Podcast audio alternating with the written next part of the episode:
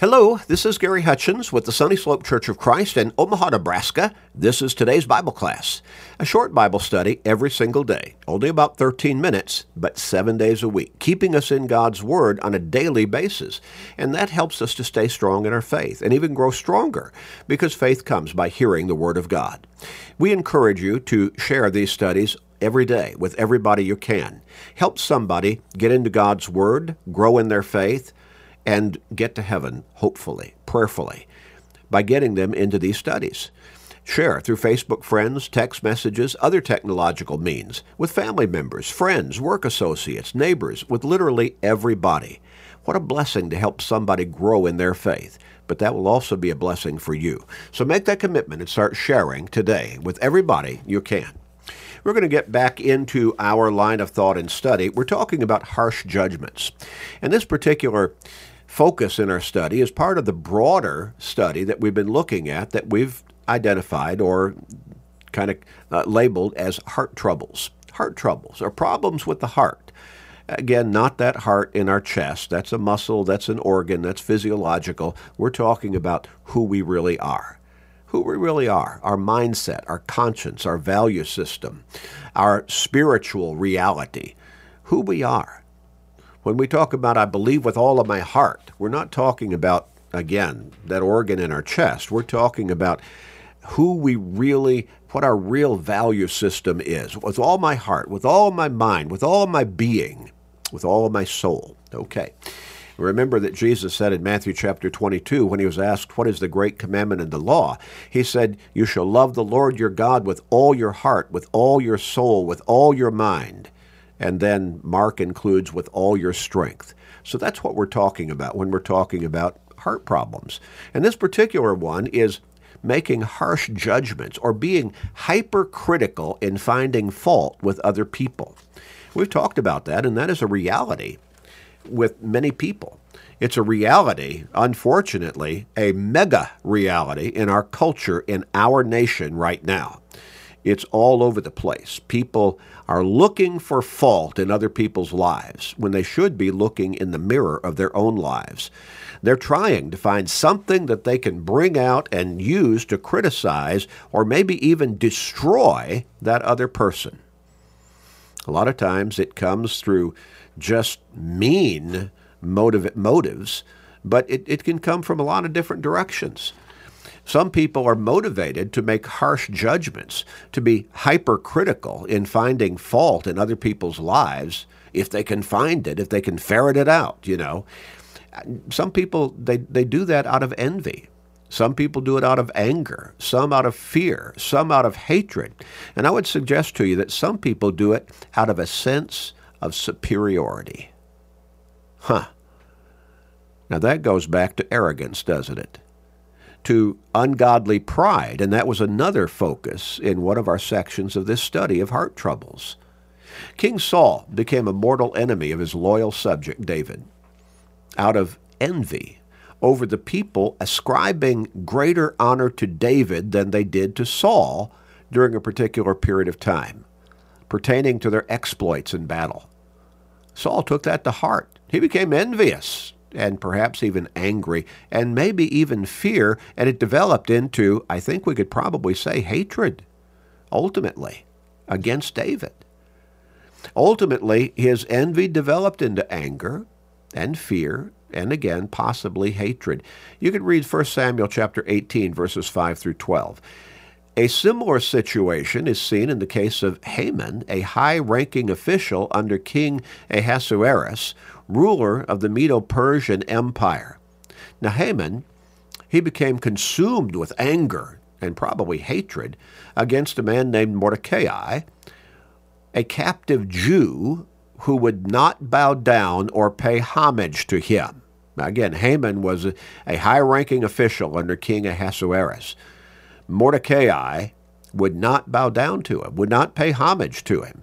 Well, Haman devised an intricate plot by which to take vengeance on Mordecai and the rest of the Jews, Mordecai being a Jew, who were captives within the empire. But his plot became his undoing, eventually leading to his own death. Esther chapter 3, verses 1 through 7. uh, uh, verse 1 through chapter 7 and verse 10. Now, think about that. See, his own bitterness, his own anger, his own hatred led to his ultimate physical death.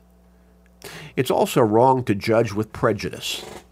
Now, normally when we think of prejudice, we I think we probably are rather confined in a narrow perspective in our mindset as to what we mean by prejudice. But prejudice goes, it can be broadly applied in a whole lot of different situations.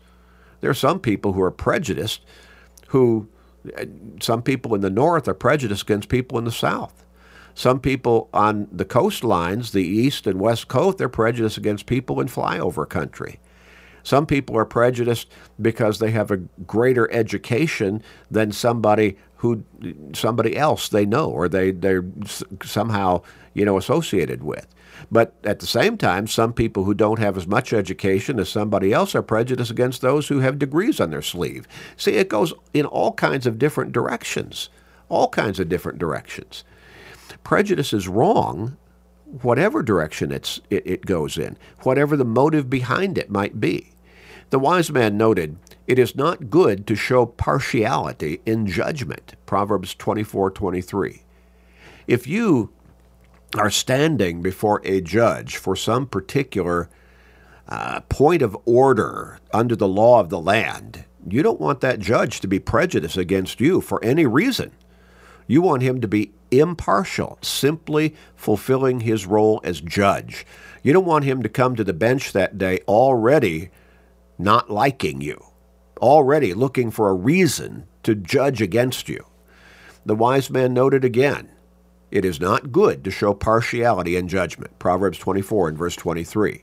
The law of Moses addressed this potential problem directly. Listen, you shall do no injustice in judgment. You shall not be partial to the poor, nor honor the person of the mighty. In righteousness you shall judge your neighbor. In righteousness you shall judge your neighbor.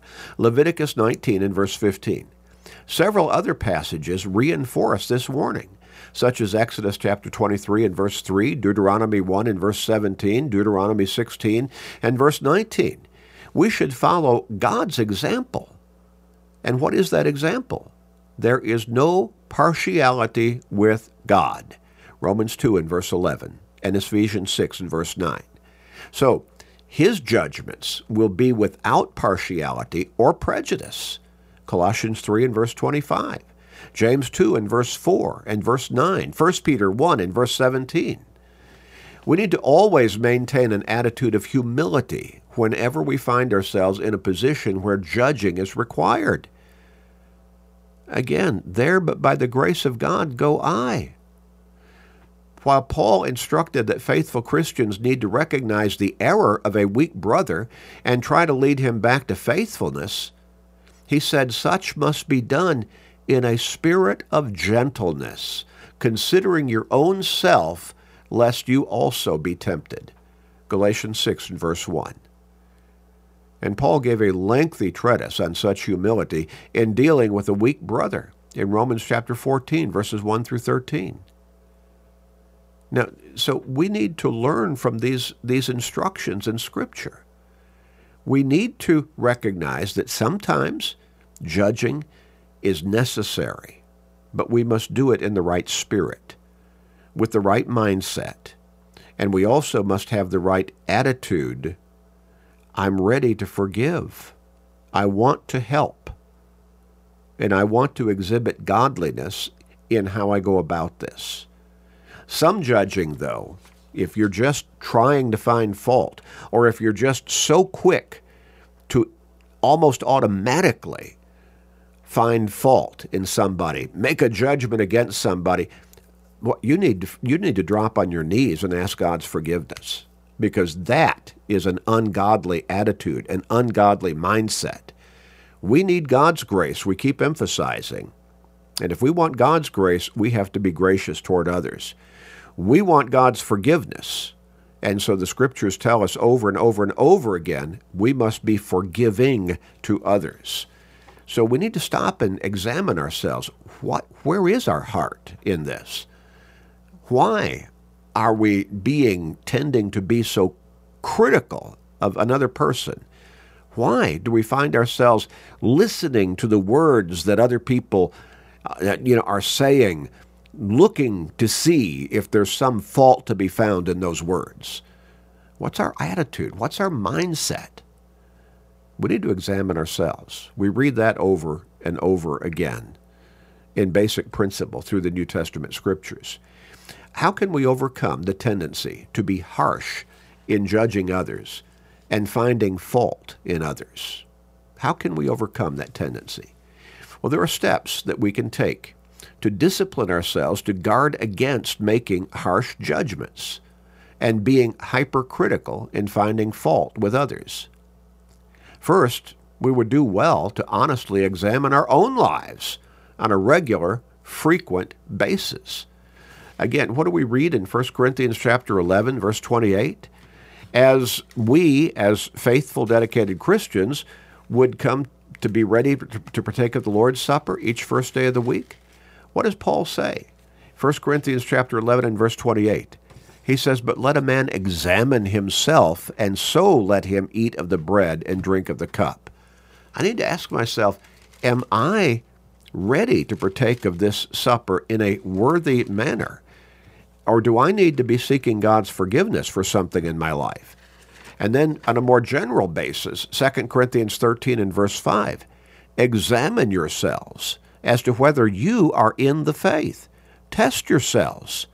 Do you not know that yourselves, do you not know yourselves that Jesus Christ is in you, unless indeed you are disqualified? Well, I need to always be exercising self examination and asking myself, you know, am I where I should be before I start pointing my finger at somebody else or a whole group of other people? I need to be careful. Let's stop and pray, and then we'll come back and finish this study next time. Father in heaven, praise, glory, honor, and thanks be to you. You are the Creator. You are the only God. Thank you for loving us so much that you created us with a soul, and you have, through Jesus Christ, your Son, our Lord and Savior, made the way for us to be able to be with you in heaven for all of eternity. Please guide us to walk that straight and narrow pathway of your truth, and help us to be an example of this to others in humility, in love, in compassion Guide us, Father, to be that example. And Father, please, we pray at this time, please forgive us and hear our prayer. In Jesus' name, amen.